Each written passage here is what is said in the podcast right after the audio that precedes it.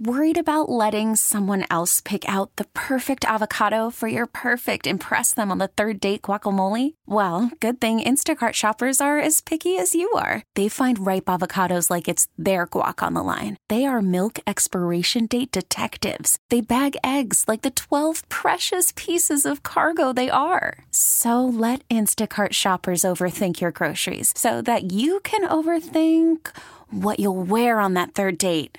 Download the Instacart app to get free delivery on your first three orders while supplies last. Minimum $10 per order, additional term supply. We get it. Attention spans just aren't what they used to be heads in social media and eyes on Netflix. But what do people do with their ears?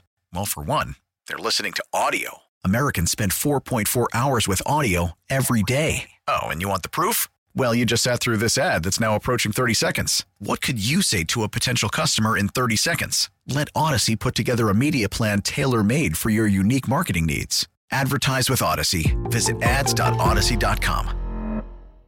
We got the Clippers in town, and to talk about the Clippers, Law Murray, one of the best Clippers beat reporters out there. You can catch him in the Athletic, and it's good to have you on here, Law. Thank you for joining us, Damon and Ratto. It is a pleasure to have you on today. How are you?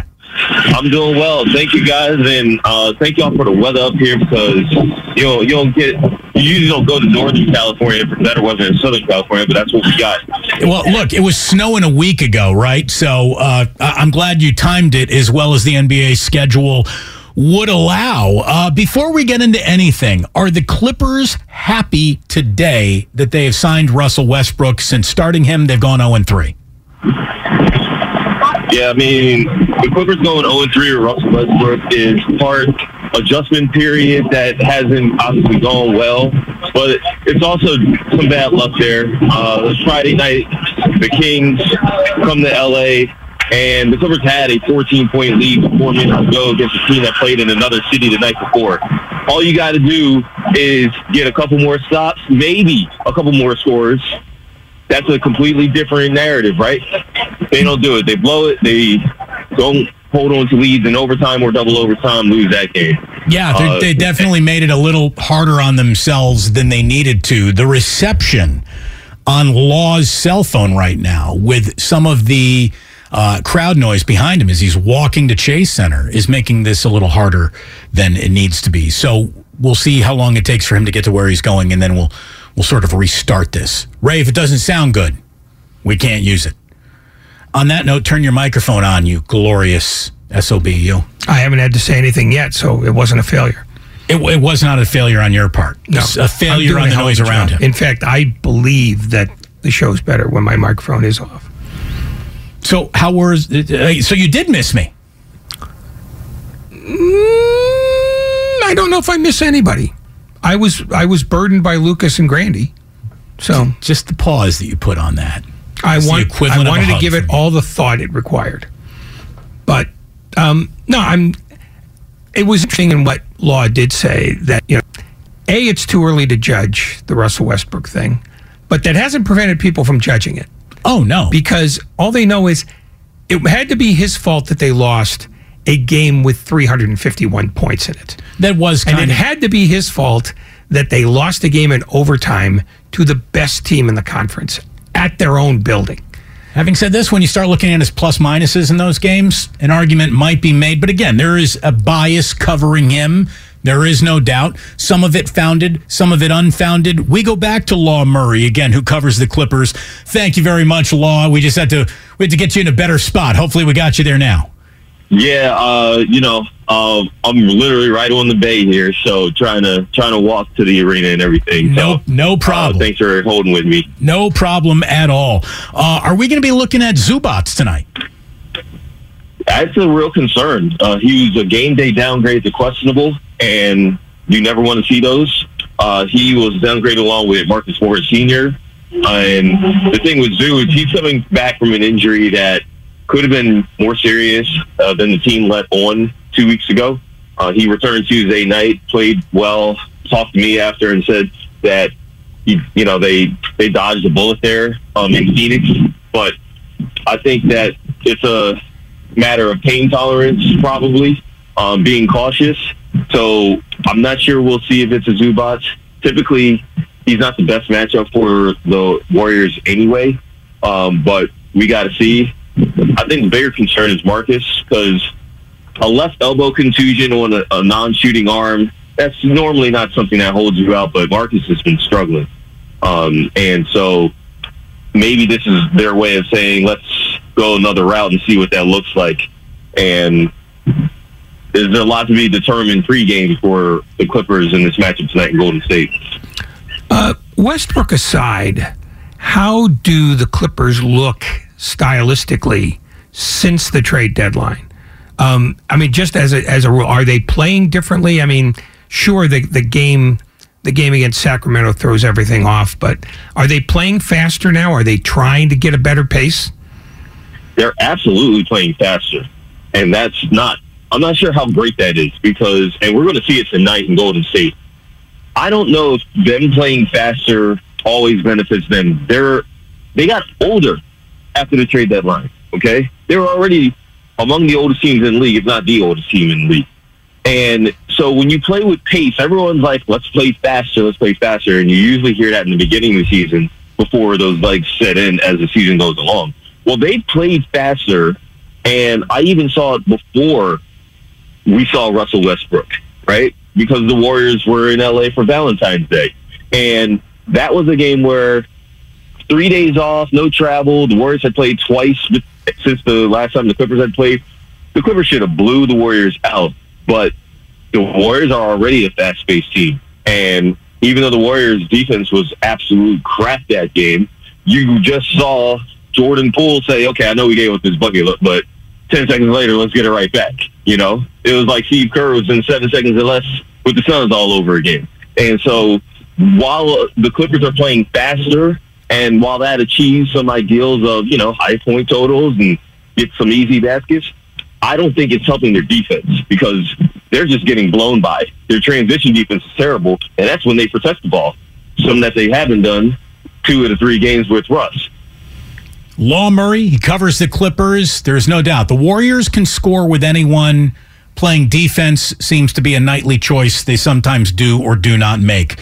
What is the one thing the Clippers, in your mind, do at an elite of a level as the NBA offers, and what is their biggest incomplete?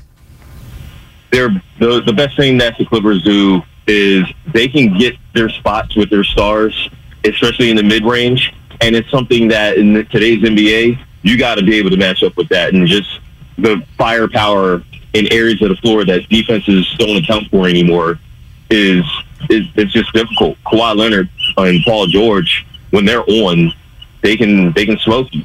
Uh, that's been the recent strength. Uh, I, if you asked me this question like two, three months ago, I would have said their ability to defend without fouling and to just get you completely off rhythm. And that, ironically, has become their biggest incomplete.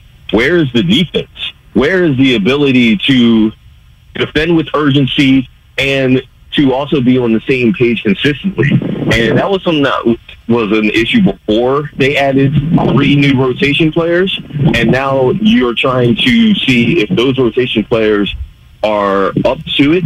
You're also trying to see if the star players, if the role players who've been there for two and three years can get back to defending with the necessary ability to blow teams out when you're scoring and to at the save games when you're not necessarily scoring a lot.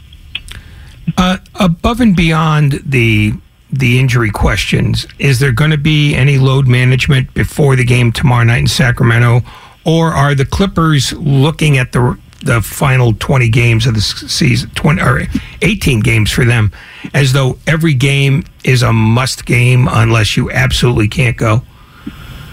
I think that, and, and this is a tough question that I know that the Warriors fans have heard this before I think the ideal is both. You're trying to win every game. You got to sit guys and roll, you know, your B team out there. Herm Edwards, you know, he played to win the game. And so I don't expect Kawhi Leonard to play Friday night in Sacramento. And the reason for that is you're trying to get the most out of guys when they do play. And I would be surprised if they go against what has been a plan that has been in place, no matter what the record of the team has been.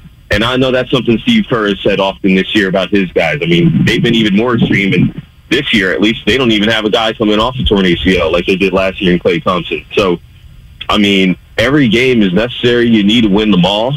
If Kawhi plays tomorrow, then that's a good sign because I saw Klay Thompson finally play on a back to back, but it took him a year to do that, right? It's just going to be the same principle, like protect the player. And if the player, if the medical staff feels like, okay, Kawhi can go, because I know Kawhi would want to play. I just don't know if the team would let him. I do know that the team needs to win every game that they can possibly win. So it's a tough correlation to apply it to we're not playing you or we are playing you because of our record. Law Murray covers the Clippers, joining us here on Damon and Ratto. You brought up Klay Thompson. You know, like he sees Oklahoma City Thunder jerseys, and Game Six Klay could emerge at any time.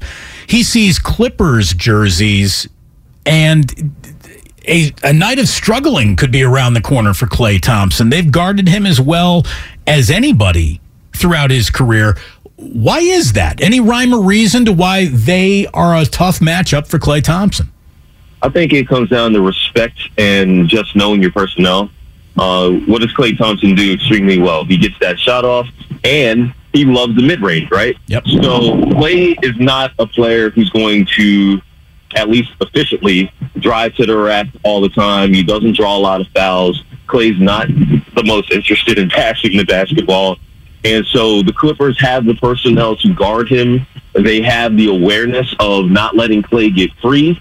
And we're going to see how well that holds up because if there's one thing the Clippers have done a poor job of, it's point of attack defense where they get beat by one guy, another guy's got to rotate, and all of a sudden the guy that you knew that you, if you ever want to stay solid that you know not to help off of, all of a sudden you're out of position to defend a three pointer.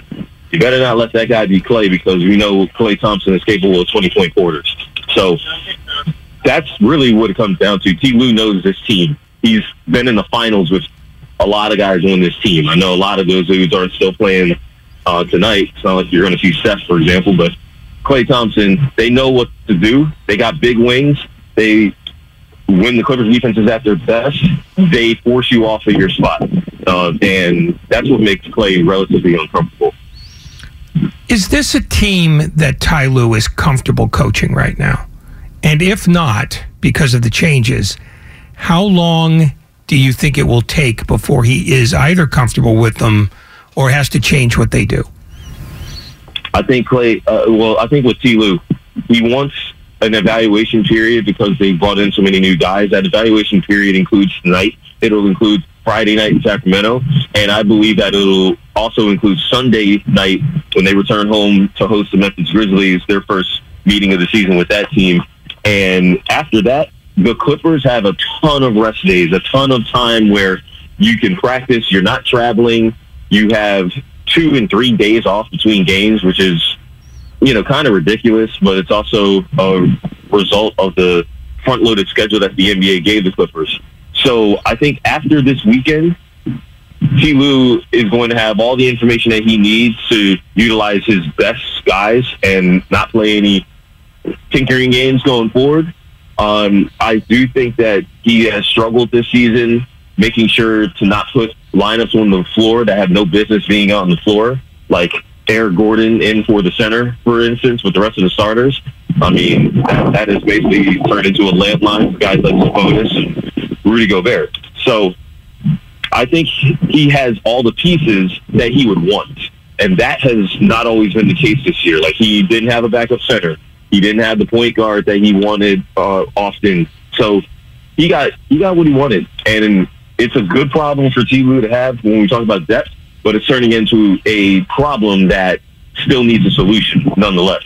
Uh, let me wrap up with this law. How much of a problem does Terance Mann have with Russell Westbrook showing up and gobbling his minutes? Because it felt like the Clippers were starting to hit their stride. They probably had a, a lot more to do with Kawhi and Paul starting to play together and be healthy for a group of weeks together. But um, Russ's minutes are eating into, you know, Terance Mann's minutes. How upset is he?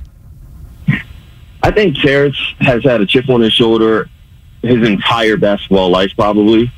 And I know that even when Kawhi and PG started stringing consecutive games together, and Terance obviously was a starter during that time, Terance was always playing with something else, just not necessarily on his mind, but knowing that nothing's guaranteed. Like his role has been shuffled around so much this season, so much the year before that. The year before that, he started the year as a third stringer. So Terance has always overcome. He's always made the most of his time. He's always winds up taking somebody else's spot, whether it's uh, an established veteran or a fellow uh, gun player in his prime. So I think this is going to wind up being the case again. Don't be surprised if Terance winds up taking Marcus Morris' spot for all I know because of the fact that they need a more productive player. Terance winds up producing, but I can't really say that Terance is like in his feelings or anything. That's not for him. I think the fans are definitely in their feelings for him.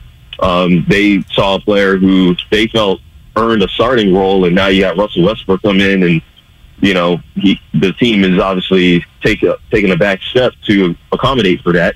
But I will say this: Terance needs to make sure that when he does get his opportunity, whether it's in the starting lineup, in the second unit, in the fourth quarter, he's got to make the most of them. Um, and the thing that I'm looking for the most is, can you make those threes in the fourth quarter? He's only made one three in the last six weeks in the fourth quarter of a game. So that's going to be the big switch. He's going to be on the floor and the possessions get tight. Can he be the outlet guy and make something happen? We got to see that more often. You need Clippers information. You need to be following Law Murray. Thank you so much for joining us today. Really appreciate your time. Hey, thank you guys, and keep this weather good. We get it. Attention spans just aren't what they used to be heads in social media and eyes on Netflix. But what do people do with their ears? Well, for one, they're listening to audio. Americans spend 4.4 hours with audio every day. Oh, and you want the proof? Well, you just sat through this ad that's now approaching 30 seconds. What could you say to a potential customer in 30 seconds? Let Odyssey put together a media plan tailor made for your unique marketing needs. Advertise with Odyssey. Visit ads.odyssey.com.